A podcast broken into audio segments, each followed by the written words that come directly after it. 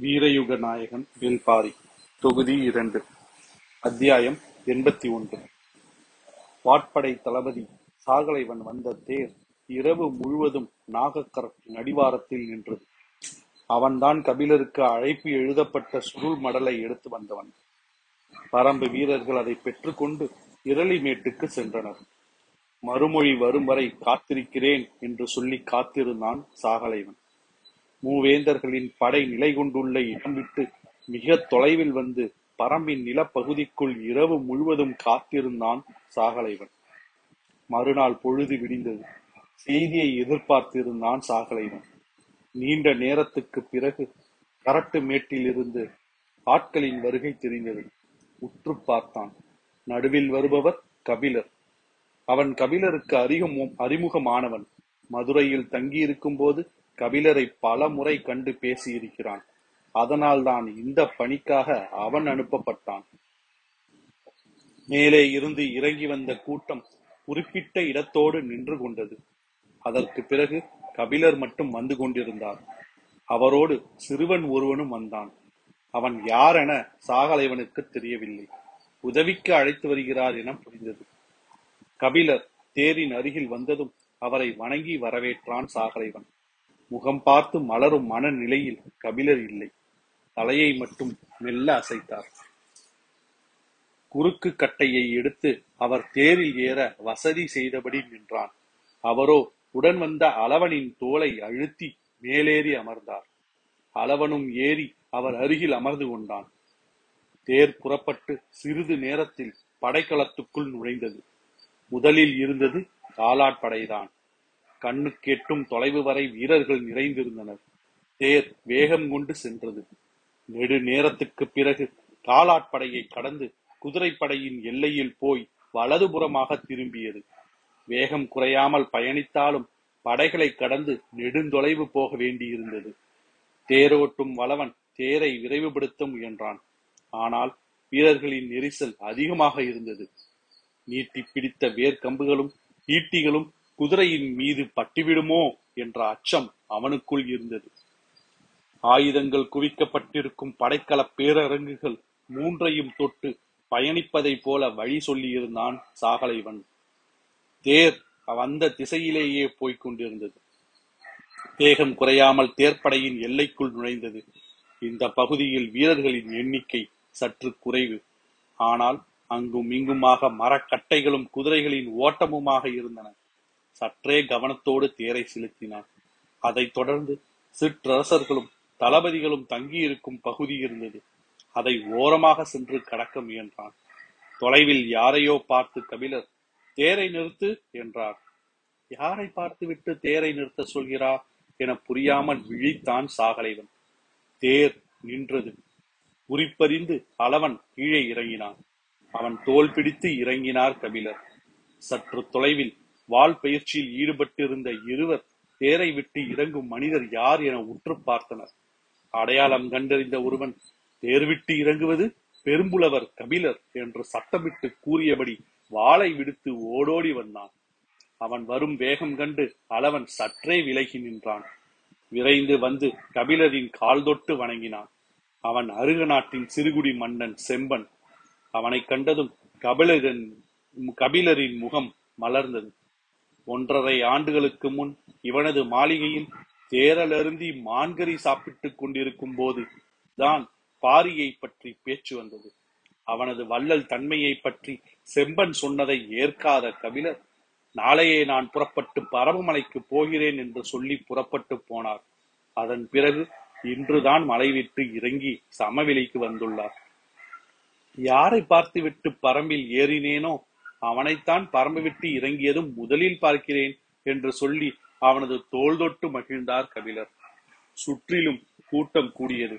அந்த பகுதியில் இருந்தவர்கள் எல்லாம் சிறுகுடி மன்னர்களும் தளபதிகளும் ஆவர். அனைவரும் கபிலரை அறிவார்கள்.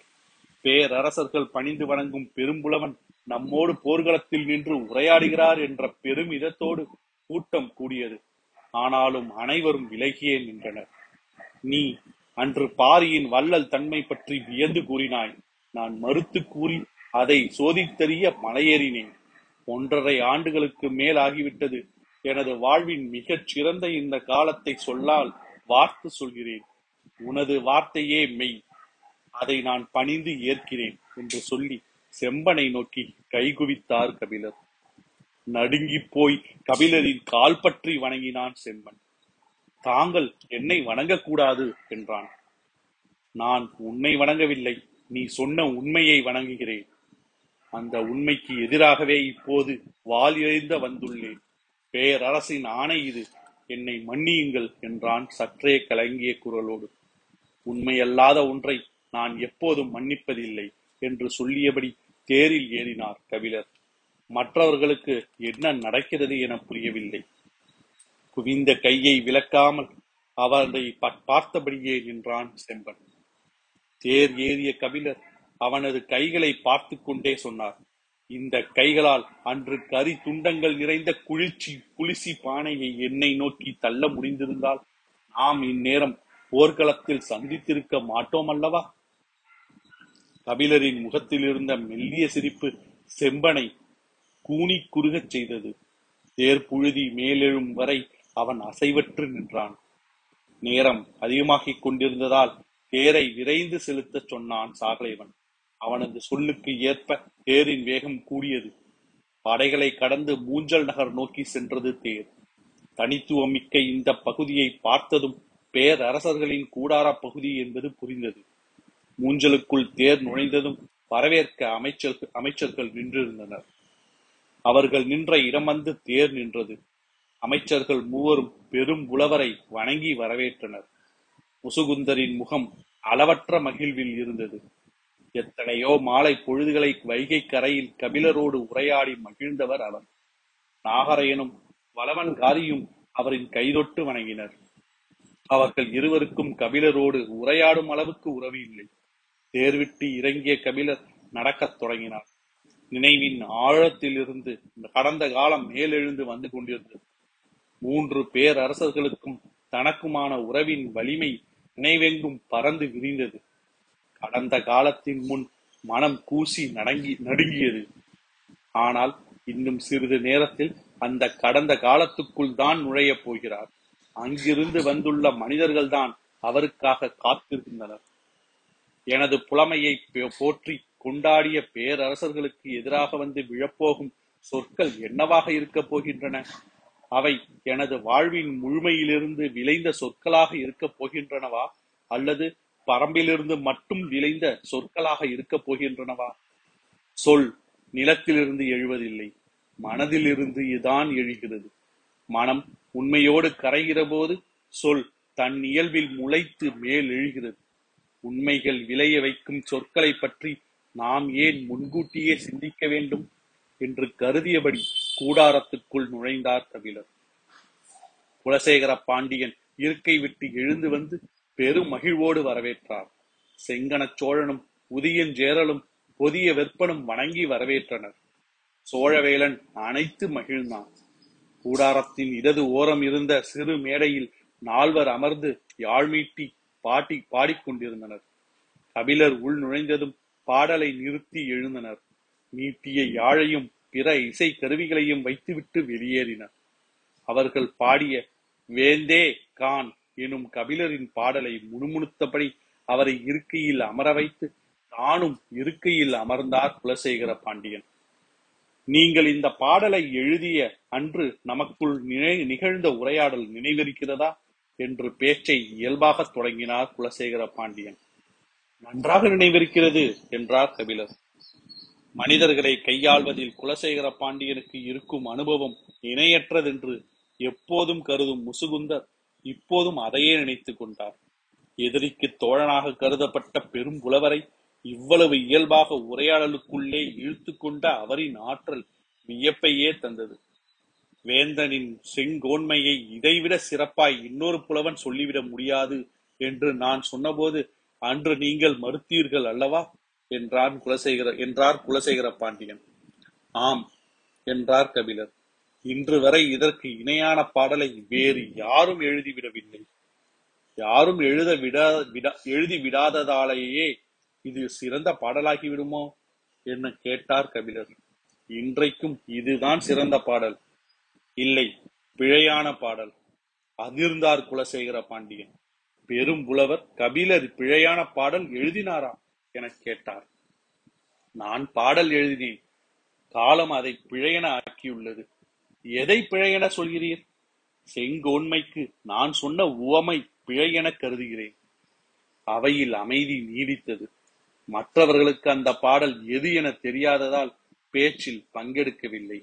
முசுகுந்தருக்கு அந்த பாடல் நன்கு தெரியும். இந்த பேச்சு எதை நோக்கி போகிறது என்பதை உணரத் தொடங்கினார். கபிலர் தொடர்ந்தார். அரசன் அறத்தை நிலைநாட்ட தண்டத்தை பயன்படுத்துவது பயிருக்குள் இருக்கும் கலையை அகற்றுவது போன்றது அகற்றுவது போன்றது என குறிப்பிட்டுள்ளேன். அல்லவா? அதைத்தான் சொல்கிறேன் என்றார். அது முற்றிலும் சரியான கருத்துதானே? அதில் என்ன பிழையுள்ளது? அரசு அறத்தை நிலைநாட்ட தண்டத்தினை கொண்டு கலையை பறிக்கலாம். ஆனால் பயிரை பறிப்பது எந்த வகை அறம் அரச நெறியின் பெயரால் நிகழ்த்தப்படும் செயல்கள் அனைத்தும் செங்கோன்மைக்கு பெருமை சேர்ப்பதாகாது. கபிலர் சொல்ல வருவது என்னவென்று எல்லோருக்கும் புரிந்தது. பேச்சு எழுதப்பட்ட பாடலை பற்றியது அன்று தூது அனுப்பப்பட்டதன் நோக்கத்தை பற்றியது. போர்க்களத்தின் அரசியல் பற்றியது. உரையாடல் தொடங்கும் போதே கபிலர் அவையை அந்த இடம் கொண்டு வந்து நிறுத்துவார் என யாரும் எதிர்பார்க்கவில்லை. இந்த தன்மையில் இந்த பேச்சு தொடங்கக்கூடாது தொடரவும் கூடாது என கருதிய உசுகுந்தர் முதலில் பயணக் களைப்பார சுவை நீர் அருந்துங்கள் பிறகு உரையாடலாம் என்று கை அசைத்தபடி சொன்னார். அவர் சொன்னதும் பணியாளர்கள் நீள்வாய் குவளையை உள்ளே கொண்டு வந்தனர். ஒவ்வொருவருக்கும் அழகிய பீங்கான் குவளையில் முன்னீர் வழங்கினர். முசுகுந்தர் கபிலரை பார்த்து இது குறும்பை நீரும் கரும்பின் சாரும் தெங்கின் இளநீரும் கடந்த முன்னீர் சாறு நீங்கள் அருந்தி நீண்ட காலம் ஆகியிருக்கும் அல்லவா? என சற்றே எல்லலோடு கேட்டார். குவளை நீரை வாங்கியபடி கபிலர் சொன்னார் குறும்பையும் தெங்கும் பரம்பில் நிறைய உண்டு. கரும்பை மட்டும் சமவெளி மக்களிடம் மான் தசையும் மதுவும் கொடுத்து வாங்குவர் என சொன்னவர். இன்னும் நீங்கள் கரும்பை பிழிந்து சாரெடுத்துதான் குடிக்கிறீர்களா? என கேட்டார். அவையோர் அதிர்ச்சி அடைந்தனர் கரும்பை பிழிந்துதானே சாறு எடுக்க முடியும்? வேற எப்படி எடுப்பது? என கேட்டார் சோழவேலன். கரும்பின் மூன்றாவது கணு மட்டும் சிறு துளையுடையது. விளைம்பை விளைந்த கரும்பை செம்மண்ணால் குழைத்த துணி கொண்டு அடி முதல் நுனி வரை இறுக கட்ட வேண்டும். மூன்றாவது கணு மட்டும் வெளியில் தெரிவதை போல் இருக்க வேண்டும். அதில் குவளையை கட்டி வைத்து விட்டால் பனையில் கல் இறங்குவது போல் கரும்பின் சாறு இறங்கும். பத்து கரும்புகளுக்கு ஒரு மிடர் சாறு கிடைக்கும். அதற்கு இணையான சுவை நீர் உலகில் இல்லை. கேட்டுக்கொண்டிருந்தவர்களின் நாக்கில் மூன்றாம் கணுவின் நீர் இறங்கத் தொடங்கியது. கபிலர் தொடர்ந்தார் அதை மட்டுமே குடிக்க வேண்டும் என்று குவளை நிறைய நாள் தவறாமல் எனக்கு தருவான் பாரி. எங்கே தொடங்கினாலும் முடிக்க வேண்டிய இடத்தில் வந்து முடிக்கிறார் கபிலர். குவளையில் முன்னீரை யாரும் அருந்தவில்லை. பேச்சின் சூழல் பொருத்தமாய் அமைவது போல இல்லை. அனைவரின் எண்ணமும் அதுவாகத்தான் இருந்தது. குவளையை கையில் ஏந்திய கபிலர் அப்போதுதான் கவனம் கொண்டார். உடன் வந்த அளவன் அருகில் இல்லை. என்னுடன் வந்த சிறுவன் எங்கே? என கேட்டார். மற்றவர்களும் அதுவரை கவனிக்கவில்லை. கூடாரத்துக்கு வெளியே பணியாளர்கள் அங்கும் இங்குமாக தேடினர். ஊஞ்சலின் ஒரு மூலையிலிருந்து நடந்து வந்து கொண்டிருந்தான் அளவன். பணியாளர்கள் அவனை அழைத்து கொண்டு வந்தனர். கூடாரத்துக்குள் நுழைந்து கபிலரின் அருகே அமர்ந்தான். அவனுக்கும் குவளை நீரில் முன்னீர் தரப்பட்டது. அதுவரை உதியஞ்சேரலின் அருகே இருந்த கருங்குரங்கு குட்டி திடீரென பல்லை இழித்து கிர்ரென ஓசை எழுப்பத் தொடங்கியது. என்ன ஓசை எழுப்புகிறது என மற்றவர்கள் பார்க்கும் போதே அந்த இடத்தில் மலம் கழிந்தது. என்ன செய்கிறது என பார்த்தறியும் முன்னரே அது இலை குலைந்து கத்தவும் குதிக்கவும் தொடங்கியது. சேரனின் பணியாளர்கள் உடனே வந்து அதை பிடிக்க முயன்றனர். அதன் செயல் கண்டு பதற்றத்தோடு உதியஞ்சேரல் கத்தினான். குவளையில் இருக்கும் முன்னீரை அருந்தாதீர்கள். அதில் நஞ்சு கலக்கப்பட்டிருக்கிறது. குலசேகர பாண்டியன் மிரண்டு எழுந்தான். ஏந்திய குவளையை சட்டென விடுத்தான் சோழவேலன். செங்கன சோழனும் பொதிய வெப்பனும் அதிர்ந்தனர். முசுகுந்தர் நடுங்கி போனார். யாருக்கு எதிரான சதி இது? யாருக்கும் ஒன்றும் புரியவில்லை. மூவேந்தர்களும் ஒருவருக்கு ஒருவர் வீசிய பார்வையில் எழுப்பப்பட்ட நம்பிக்கை நொறுங்கிக் கொண்டிருந்தது. கபிலர் ஏந்திய குவளையோடு அப்படியே இருந்தார். அருகில் இருந்த அளவன் அவரின் காதோடு சொன்னான் அது என்னை கண்டுதான் இருண்டு கத்துகிறது. குவளை நீரில் நஞ்சேதும் இல்லை. குலசேகர பாண்டியனின் மேலெல்லாம் வியர்த்து கொட்டியது. சுவை நீரில் நஞ்சிருக்கிறதா என்று சோதியுங்கள். சமையலாளர்களை சிறையிடுங்கள் என்றார். மிச்சம் இருந்த குவளை நீரை பணியாளர்கள் கை நடுங்க வந்து வாங்கினர். கபிலர் சொன்னார் இதில் நஞ்சேதும் இருப்பது போல் தெரியவில்லையே. வேண்டாம் பெரும் புலவரே என்று சொன்ன குலசேகர பாண்டியன் அவையை பார்த்து சொன்னான். முன் நீரில் நஞ்சு கலக்கப்பட்டுள்ளதா? என்று சோதித்தெறிந்த பிறகு பேச்சை தொடரலாம். அவை அமைதி காத்தது. கபிலரையும் அளவனையும் சற்று நேரம் ஓய்வெடுக்க கூடாரத்துக்கு அழைத்து சென்றார் முசுகுந்தர். நீண்ட சோதனைக்கு பிறகு மூவேந்தர்களின் தலைமை மருத்துவர்கள் உள்ளே நுழைந்தனர்.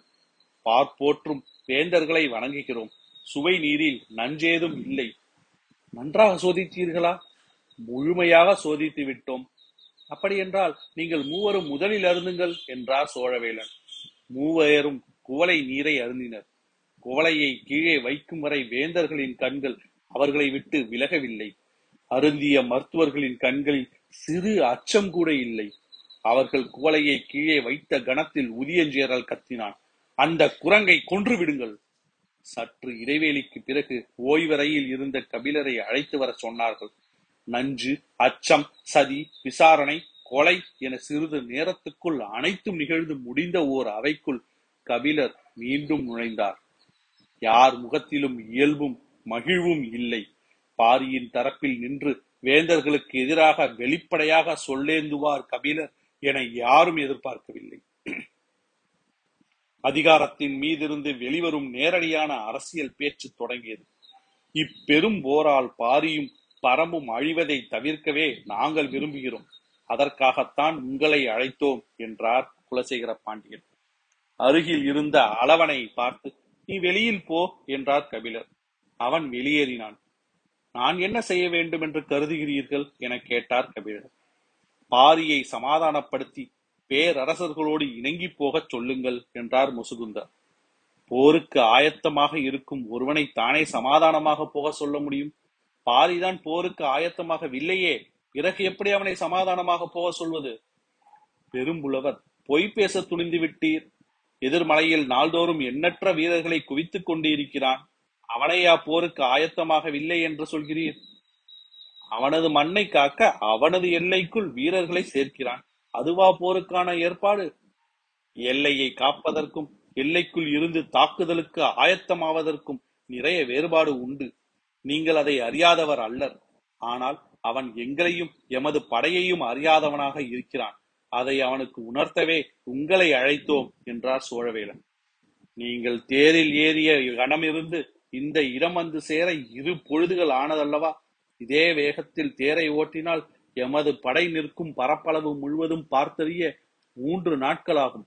இந்த பெரும் படையோடு மோத நினைக்கும் மூடத்தனத்தை அவன் செய்ய வேண்டாம் என நீங்கள் அவனுக்கு எடுத்துரைக்க வேண்டும் என்றார் குலசேகர பாண்டியன். நாகக்கரட்டின் மேலிருந்து பார்த்தால் படையின் சரி பாதி தெரிகிறது. அதுவே இரளிமேட்டிலிருந்து பார்த்தால் ஒரே பார்வையில் மொத்த படையின் முழுமையும் பார்த்துவிட முடிகிறது. அவ்வளவுதான் இந்த படையின் அளவு. ஆனாலும் பாரி போரிட வேண்டாம் என்றுதான் முடிவு செய்துள்ளான் என்றார் கபிலர். இந்த பெரும் படையை பார்த்தால் எந்த சிறுகுடி மன்னனும் போரிட வேண்டாம் என்றுதான் முடிவு செய்வான். அதன் அதை தவிர அவனுக்கு வேறு வழி என்ன இருக்கிறது என கேட்டான் புதியஞ்சேரல் வார்த்தைகள் உரசிக்கொள்ள தொடங்கின. கபிலரை காயப்படுத்திவிடக் கூடாது என்ற கவனம் மெல்ல மெல்ல குறைந்து கொண்டிருந்தது.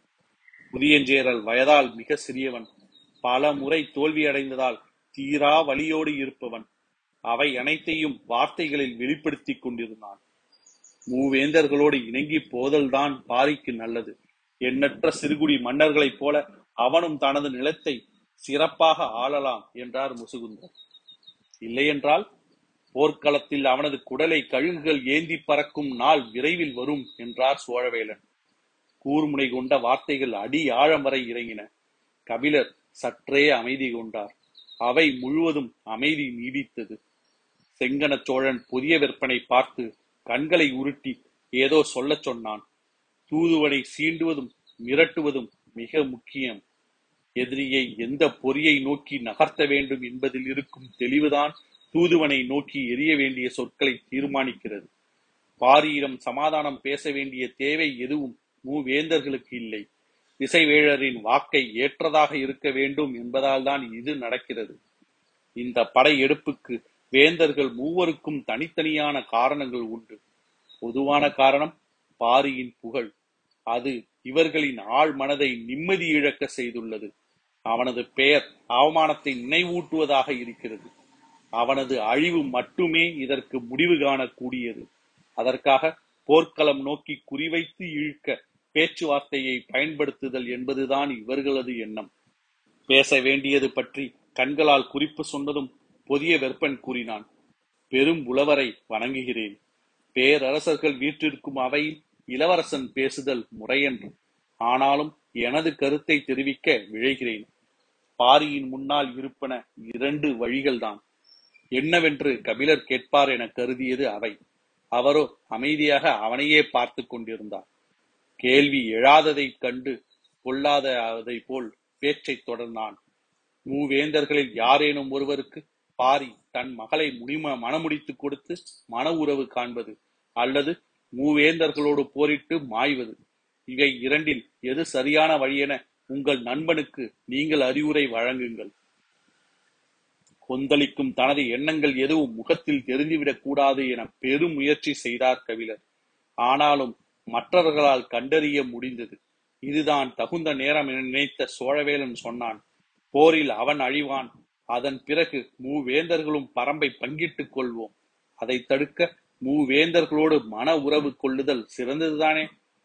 இயற்கையின் தன் இயல்பில் பற்றி படரும் கொடியைப் போல் மனித காதல் செழித்து கிடக்கும் ஆதி நிலம் குறிஞ்சி.